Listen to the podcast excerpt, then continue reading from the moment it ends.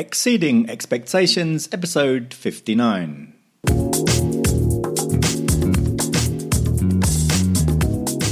Welcome to another edition of the podcast where we help to give you ways to amaze your customers, to give them amazing experiences, which ends up in you getting more testimonials, better testimonials, more reviews, referrals, recommendations, rebookings, and, and benefits to your reputation far exceed the effort that you have to put in in order to, to get all this.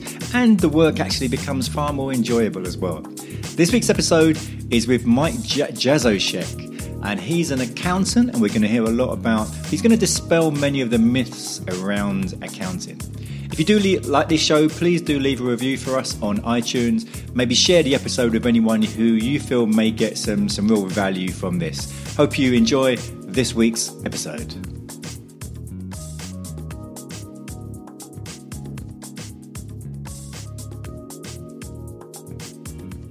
So today's edition of Exceeding Expectations, my guest is Mike Jazoshak. How you doing, Mike? I'm doing great. How you doing? I'm very well, thank you. And we find you in Wisconsin. How's the weather in Wisconsin today? The weather in Wisconsin is beautiful right now. So you don't say that too often in Wisconsin. We have uh, um, fall and spring are really nice. It's it's just a good time to be in Wisconsin. Summer is a little bit hot and, and winters are brutal, but right now we're in our fall season, so it's it's really nice weather. And so, Mike, so you're in um, you're an accountant. Is that how long have you been uh, involved in doing that, that sort of thing? Yeah, so you know I've been an accountant for quite some time, but uh, I started an accounting firm about seven years ago now. Um, prior mm-hmm. to that, I was on the accounting side in, in, many different business ventures and a couple companies I owned and sold. Um, so I was on the accounting side of those. Uh, but 7 mm-hmm. years ago, I went full time into just focusing on you know that accounting piece and helping other small business owners. And, and so, what was it that got you into it in the first place? You know, I, I, started running businesses at a, at a pretty young age. So I was running businesses in high school, and I as as many business owners are, you never know kind of when that's going to fall off. And so, being young, I said, well, I, I, still have to do this school thing just in case things don't work out. I have a backup plan. And so, I went to school, and I, I just really enjoyed kind of the financial side of things, you know, you know, at a younger mm-hmm. age. And so, when I went to school, I was like, you know, I think I'm going to make this this change into uh, focus on accounting. And so when I hmm. did that, uh, as I was kind of still running businesses on the side, I started to get more in depth into those businesses and on the finance side of those businesses. And so that's mm-hmm. when I said, you know, I think, you know, where I want to take future ventures and things like that is into this accounting and, and tax side is, is my main kind of service offering. And has it been what you expected or has it been quite different? That's a, that's a good question. Uh, so you know, typically a lot of people take this approach when they're when they're an accountant. They they work for uh, a big public accounting firm, and then they they go public or they go to a private company, and they just everyone kind of takes the same um, steps uh, if you if you will, in, in kind of their career. And I, I did a little different approach. So I started out owning a business, uh, and then opened up an accounting firm with no prior experience being in an accounting firm. So I always say mm-hmm. that's kind of a blessing and, uh, and, and it hurt me as well. So a blessing is, is that I don't bring in a lot of that baggage and things that people don't like about working in public accounting. I didn't bring that mm-hmm. along with me because I didn't have that. Uh, but the downside mm-hmm. was is I had to learn a lot. so I didn't hmm. know, you know, what client expectations were. I knew you know what I kind of wanted as a client and as a business owner, but I didn't know how that correlated to all business owners. So it was a it was a really big learning experience um, initially, trying to understand you know how those public accounting firms work. But I think that that's still kind of the beauty about it. So it's it's been a great ride. It's been it's been a lot of fun, um, especially now that we're more developed and we have had those things under our belt where we where we know how we want our firm to be. But again, I call it kind of a blessing in disguise. Is that we didn't have to bring in that, that traditional idea of what accounting looks like for a business. We didn't have that, and I didn't bring that in. Um, uh, you know how accounting firms typically work. Um, we created our own. We created something new, and it's just a much more innovative way to do things that way. And, and, so, therefore, because from the sounds of things, you had quite a different approach, were any of your clients quite surprised the way you were doing things differently to how other people had been doing things for them? Yeah, you know, I, I, I think, uh, well, seven years ago when we started the firm, it was it was completely digital, completely remote. Um, all of our clients mm-hmm. were scattered around, you know, the United States, and we had employees scattered around, and and that was, you know, nowadays you hear that a lot. Back seven years ago, that was you know extremely not common. And, and, even now it's still probably not as common as it should be uh, but even then it was mm. even more uncommon. And so um, a lot of our initial clients were in that kind of younger generation very tech savvy people that uh, you know had that mindset where yeah my account i don't need to go see my accountant every time i need something. I can actually work digitally with them. So um, our clients were I, th- I, think looking for a solution like that, but it, there just wasn't much available out there. So it was it was kind of a, a new age to that digital accounting. And and now I because there's a lot more people using sort of online platforms, you know, such as Xero and, and whatever. Is that something that um that you mostly do? Yeah, yeah, absolutely. So uh, it was kind of a funny story. In the U.S., there's a, a, software called QuickBooks, and that's pretty much what everybody uses. And we started using that. It's cloud based, and when we started our firm, we started using QuickBooks, and uh, we we just didn't really enjoy the software. And we had a client come to us that was already using Xero, and at that time, Xero was brand new to the U.S. And so we we adapted and we're like, wow, this this is awesome. And so Xero, mm-hmm. just like QuickBooks, is also a cloud based software, and that was our key. Mm-hmm. We needed to find a software that we could run our company's books that was 100% cloud based because our clients would be located everywhere. So we needed something that they were able to access whenever and wherever they might be that we could also access at the same time. And so we've been about a 90% Xero firm since almost the beginning. Um, and yeah, that, the, the, cloud software has been a huge um, you know driver to to what we do. So, are your clients are they only using sort of on uh, cloud software, or are there some that still prefer the kind of traditional methods? One of our requirements is that it's got to be cloud based. So there's there's ways you can work around. If someone has a desktop program or something like that, you can obviously you know buy software where you can access their computer, but it's it's much more clunky. And so one of our requirements we set off the bat is that we need our clients to be in the digital space. We need our clients to be cloud based. Um, and if, if, if they can't adapt to that, then there's probably a firm that's going to be a better fit because everything that we do is cloud based and virtual. So um, you know that's kind of one of the requirements that we have. So for anyone who, who's listening, who maybe you know they they have their own business and they've never yet migrated towards um, you know, cloud uh, cloud accounting. What would you say to them? Why should they consider it? Why is it better than the methods, you know, the traditional methods that have been used in the past? Yeah, you know, the biggest thing is that you can access it anywhere, anytime, and it's it's it's a live instance. Everyone's looking at the same thing. You can share it with your accountant. You can share it with financial advisors. You can share it with other team members that might need access to the financials. Um, so that's you know, that's the biggest thing about the accounting software is the ability to use it, look at stuff wherever it is, and everything is live there's no having to download backups. There's no having to go back and look at certain, um, you know, certain versions that you had in the past. You don't have to continue to download everything, and it's just continuing to evolve. A lot mm. of people stick on a desktop platform because you know the cloud accounting software oftentimes isn't robust in itself. Uh, but the beautiful mm. thing about that is that there's other add-on softwares. All these softwares kind of are able to connect and talk to each other.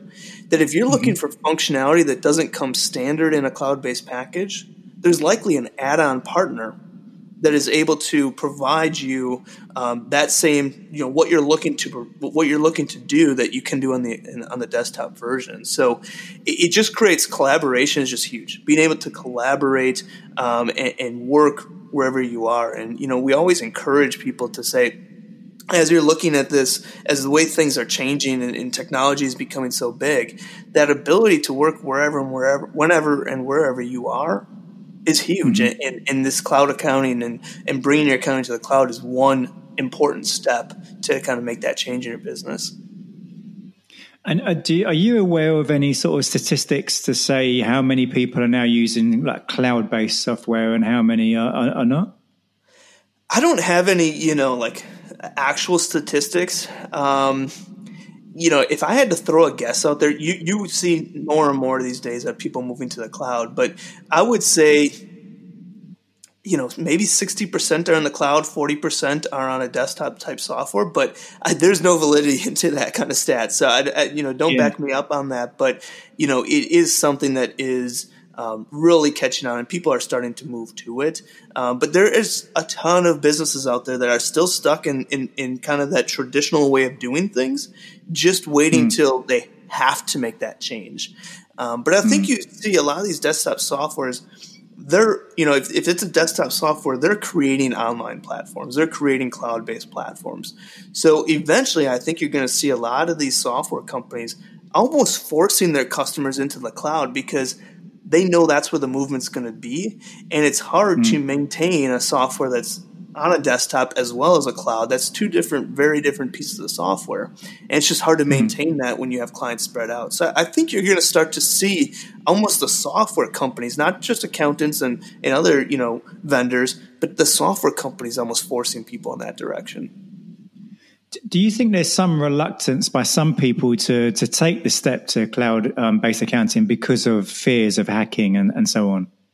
Yeah, no, I, I think that, that, that that's definitely a case. Um, and, you know, what I always say is that, you know, clients come to us, they ask us about security and things like that. And the companies that are running these cloud-based software, there are they are massive, massive companies that likely your data is actually more secure on something like a cloud-based platform than it might be on something that's on, on your personal computer that can be corrupted, it can be hacked into in itself.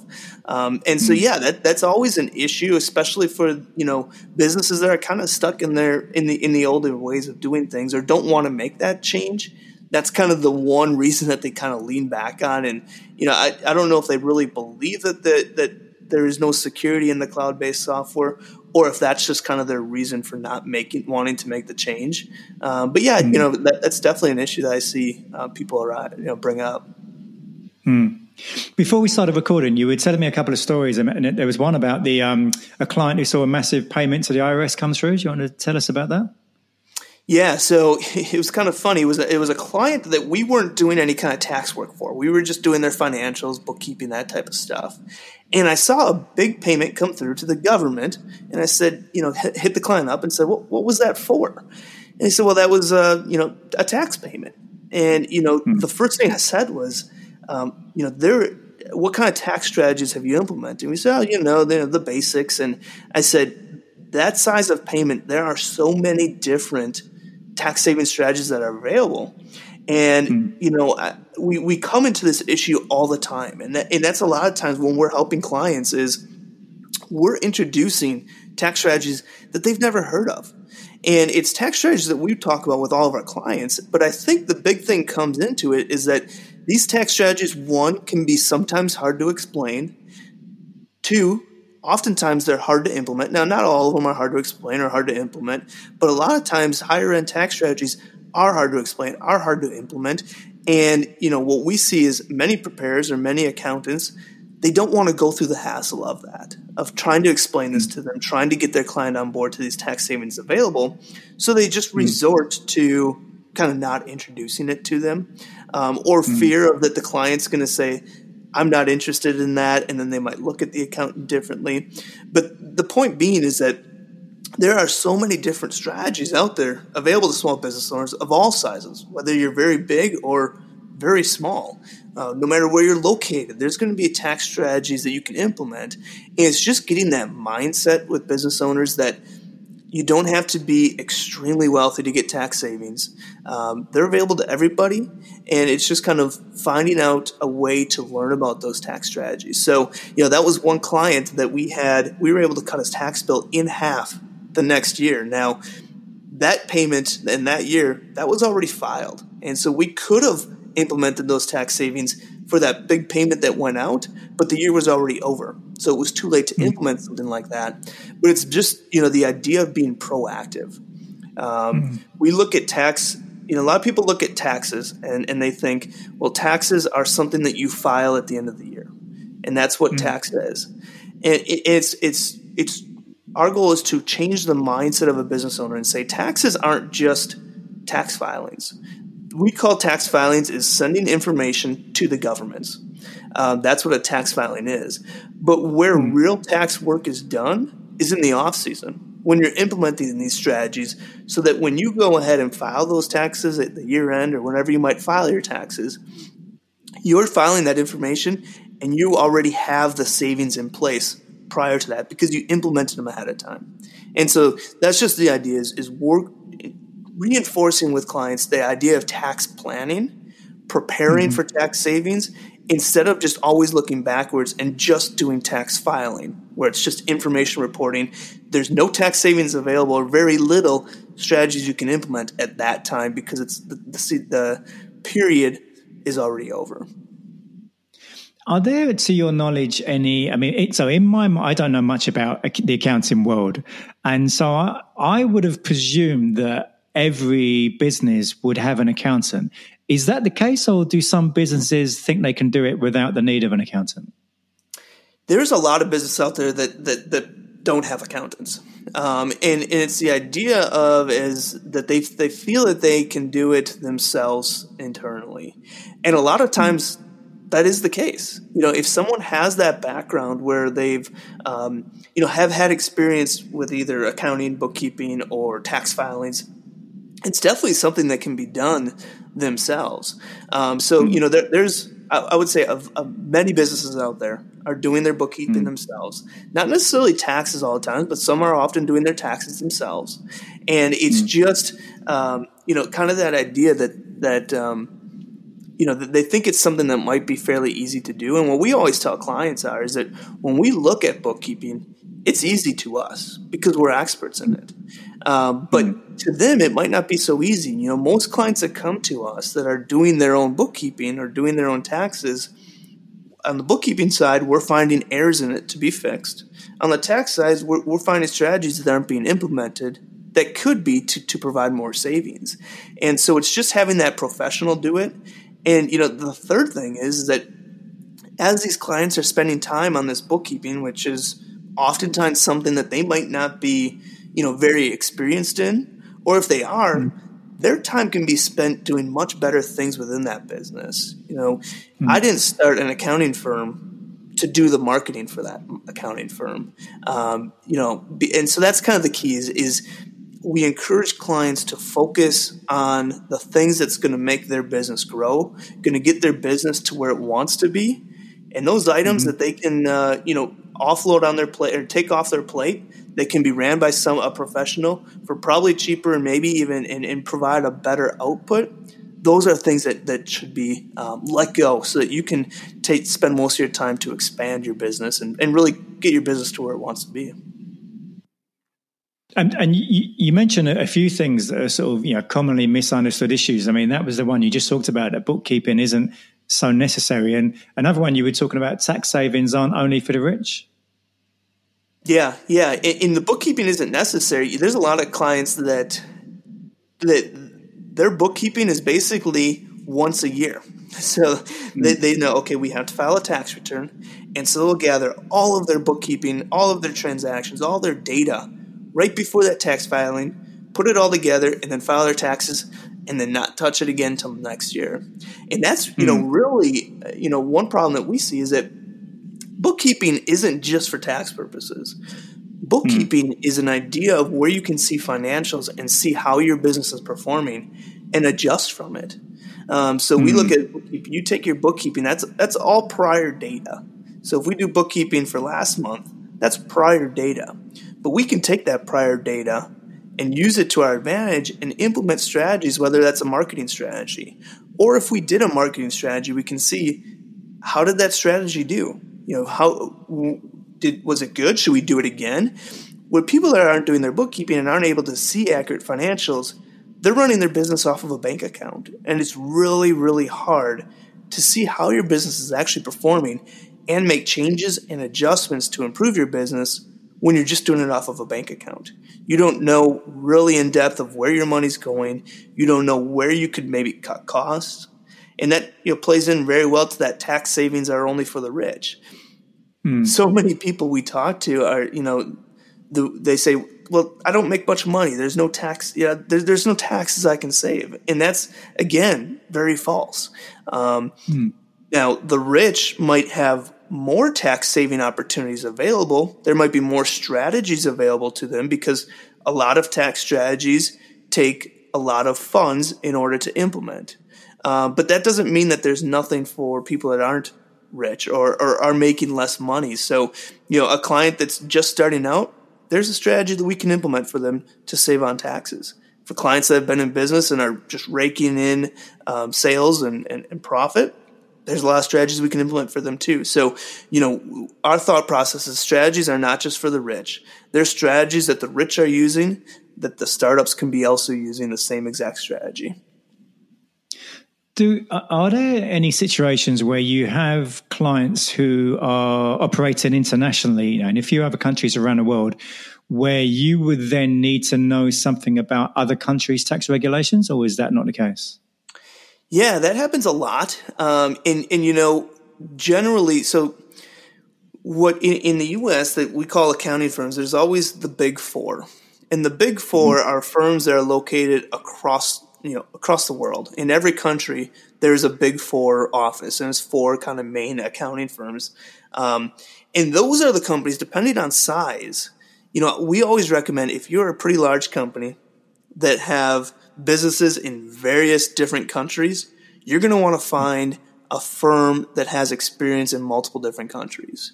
And so, hmm. you know, in Europe, it might not be as big of a deal because the the, the countries they're working with many of them and they're in their more closer proximity. Um, mm-hmm. But in the U.S., it's you know the U.S. law is really hard, and it's hard for us to know laws in other countries. And so, for a firm our size, you know, we're relatively small. We have international clients, and for mm-hmm. those international clients, we manage their U.S. operations. So we'll manage their U.S. tax, their U.S. bookkeeping, the operations that happen for the company located in the U.S. But then we mm-hmm. always recommend have someone that's local to you or that is understands your home tax law that's able to manage you know the core company that's being operated and maybe structured in whatever country they may be in. Mm. There was another story you were talking about about clients receiving financials and having no idea what they mean. Yeah, so you know, it, uh, a lot of um, clients are even working with accountants or doing the bookkeeping themselves. They see financials, they see an income statement, they see a balance sheet, they see these financials, but they, they, they don't understand exactly what they mean. They see numbers on paper. And so, what we've implemented is a way to help unfold those for clients and say, here's your financials. We're going to send you the financials so you can view them. But along with that financials, we're going to include a video where we're walking you through a screen share video. We're walking you through all those financials to help you understand what these numbers mean. Um, if we see a, a, a, an expense account or an income or something fluctuate dramatically, we're going to point that out and say, hey, you might want to check into this. Sales doubled or sales, you know, were cut in half. Is that normal? Is there something that can be done to um, to change that? Is there, you know, or, or an, an expense? An expense doubled this month um, or expenses are continually rising in this advertising category or this legal category. Um, is there something we can look into there? So it's taking those numbers and bringing them to real life and saying numbers are good and they tell us a lot of information, but we have to go deeper. We have to do a comparison of those numbers and we have to see trends that are happening and take that information to tell a story. So we're telling a hmm. story about what's going on with the business. Legal hmm. expenses could be increasing 10% every month, but the you know what they're actually needing legal help with is staying the same. And so then it's like, okay, let's look into why that's happening. Let's see if maybe we're being double billed. Let's see if maybe you know whatever is causing the issue. It's looking at trends and seeing if we can explain them. And if we can't explain them, then we need to change something. Or, mm. you know, a lot of clients in that same situation, we had a software, um, you know, a software expense category. And we're, we're running through this video showing, okay, client, here is, you know, your software is, is again continually to increase. And they said, well, let, let's look into that software. Let's see what it is. And so we, we drill down into it and we see seven software packages that they're not even using and haven't used for over a year, but they're paying a monthly subscription for them. And that's mm. the key is is finding things like that because we can cancel those and we can save you know, hundreds of dollars fairly fairly quickly by by cutting something out that we're not even using anymore. So, you know, the idea behind it is that when we when we're looking at our clients, how can we take something that can be confusing, um, whether it's financials or taxes? How can we take something that's confusing, break it down, and show the client the story that's within those financials so that they can again help their business succeed, take their business to where they want to be, and really kind of expand. Without that financial knowledge or that, that breakdown of it, they might just be looking at these numbers and say, oh, we had a profit this month, sounds good, and the paper goes away. But there's other mm-hmm. things that were hidden inside there that could have really assisted them in, in some other area of their business. So, are, are, you always sort of looking for ways to to do things that the client wasn't necessarily expecting? And, and is that a way how you differentiate yourselves from competitors? Yeah, yeah, exactly. So, you know, th- there's kind of two two approaches you can do. You can just be the person that's that's sitting in history. So your mm-hmm. tax season comes, you're filing a tax return, and you don't file mm-hmm. do anything tax wise until you file that next tax return. Financials can come, you can just send them over to the client every month and and move on. And that's an easy way. And we've done that. We've been there before. But we sat mm. back and said, there's something missing from this piece. You know, just filing a tax return just doesn't seem enough. You know, the, the hmm. clients, mm. we're having to tell them how much tax they have to pay and it hurts. Or mm. their business is continually losing money or their profits continuing to go down. And we're not telling them why, or we're not at least giving them insights and what might be doing it. And that's when we mm-hmm. made a change. We said, we got to do this differently. You know, we can't mm-hmm. just be here being a compliance house for our clients. We can't just file tax returns and have accurate bookkeeping. We need to take mm-hmm. that step further. And how can we help them live their dream, grow their business, get to where they want to be, see tax savings? How can we be proactive in everything that we do to help our clients along this business journey? You know, we're entrepreneurs ourselves, we're business owners ourselves and we understand mm that this it's it's tough. It's it's it's not mm an easy thing. Uh, but there's things that I've learned through the various business ventures and, and our employees have learned through their various careers that can be that we can give to the client and help them along that journey so that that experience can be so much better for them. So yeah, that, that, that that's a big differentiator for us is that we're very proactive. Our goal is, you know, if our clients are not succeeding, are not successful, we're not successful. And, and, and we take that to heart as, as something that we really want to help our clients along with their growth and not just be a compliance house. Again, not just being a compliance house that all we do is prepare financials that are, uh, that are accurate, which is very important, and file a tax return, which is very important, but going above and beyond and taking that next step for growth. And how have clients been reacting to that? Because I guess they're they're not used to that kind of uh, service from an accountant. Yeah, you know, it, it's something that they they oftentimes are a little bit shocked. You know, uh, when we started doing the video things with financials, we had clients, you know, reply back immediately like, "That was awesome." You know, how can I do that? How can I have that every time? And and so it's things like that where we say, well, we are doing it every time because we notice it's something that you need, something that you want. And so clients love it. They're able to, you know, they, they look at us as not just someone that does their compliance work, someone that keeps them out of jail, but instead mm-hmm. someone that keeps them out of jail, but we're also helping them grow and live their dreams. And so, uh, you know, we, have had uh, a lot of clients come to us just you know, really liking that idea of, of taking that next step further. Hmm. And so, therefore, I would imagine you you'd get quite a lot of referrals because of that approach.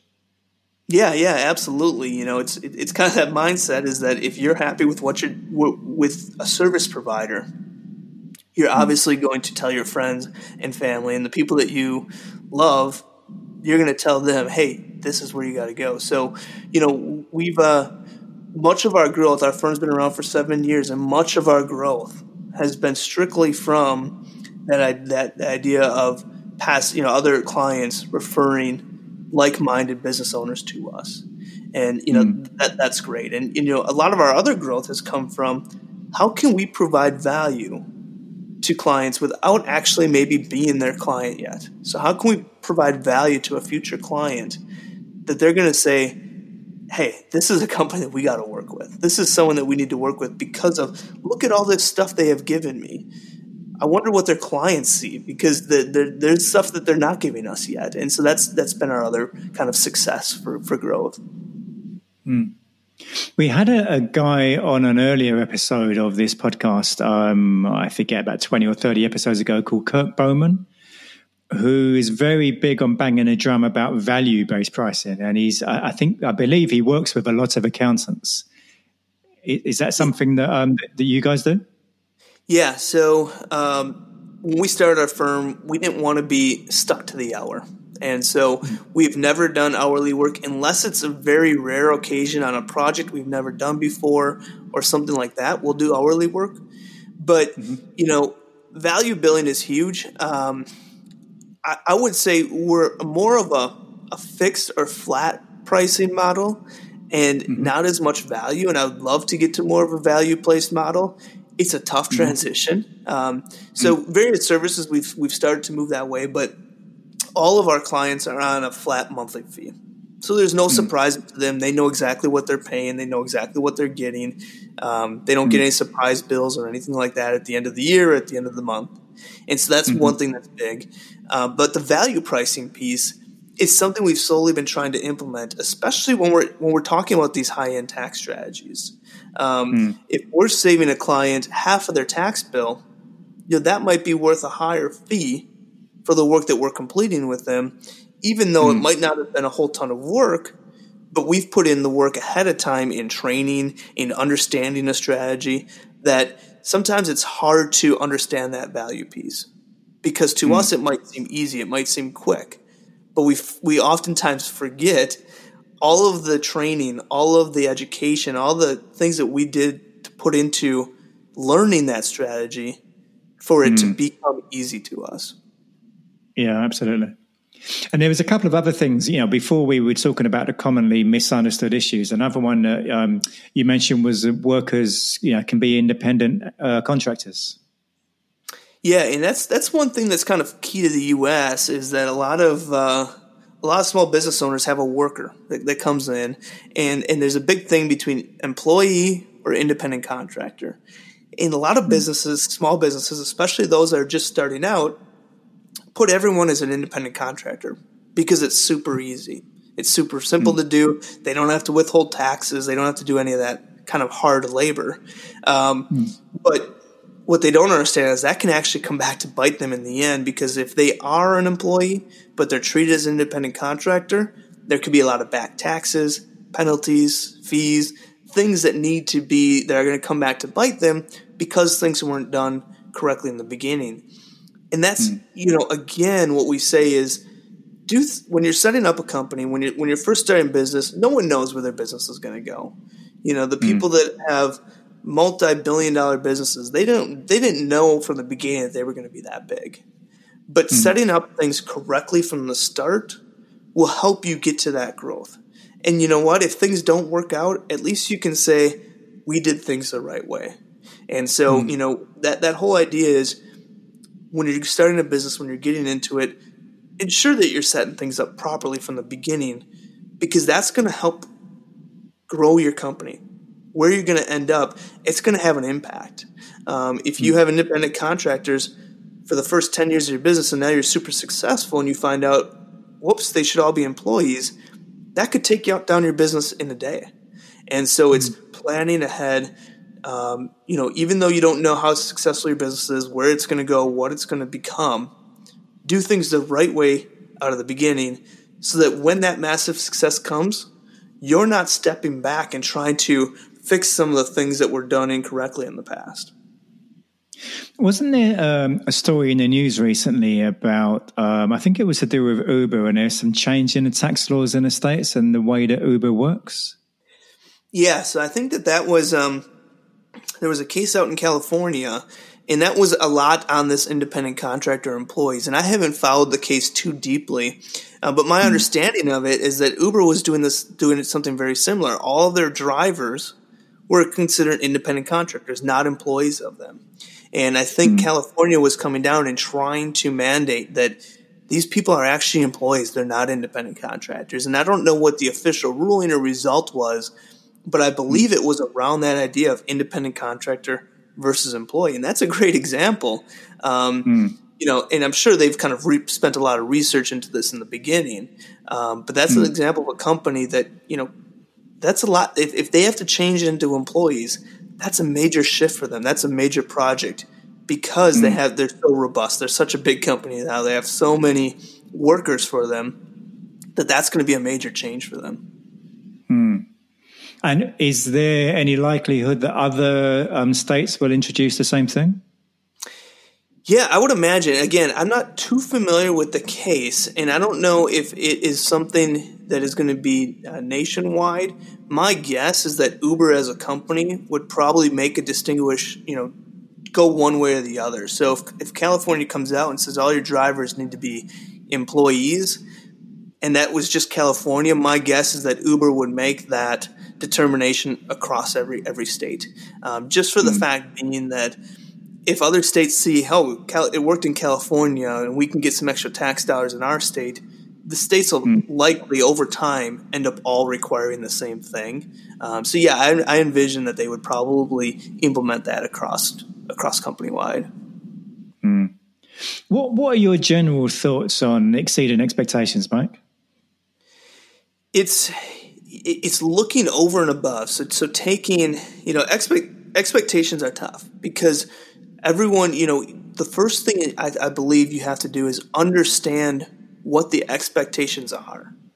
Um, mm. and, and, lay them out for clients. A lot of you know when we when we bring on a client, um, every client's expectations are different, and our goal mm. is to just get a general understanding of what is an expectation a client has. And I think you can't necessarily exceed an expectation until you know what the expectation is. And mm. so we, we spent a lot of time looking at the various uh, markets that we work with, the various clients that we're dealing with, and said, okay, what are their expectations? What are other people doing? What is the you know 95% of the businesses that are looking at accountants? What are their expectations from that accountant? And then we mm-hmm. developed our services, our offerings, the way we communicate with clients behind that to do it better, to find a new way to do it, to not just follow what everybody else does, but do it in a way that people are going to be like, wow, I wish I would have mm. found you years ago. And so it's going above and beyond, taking what what everyone is is is what everyone is used to and giving them something that adds so much more value than just what what they are expecting.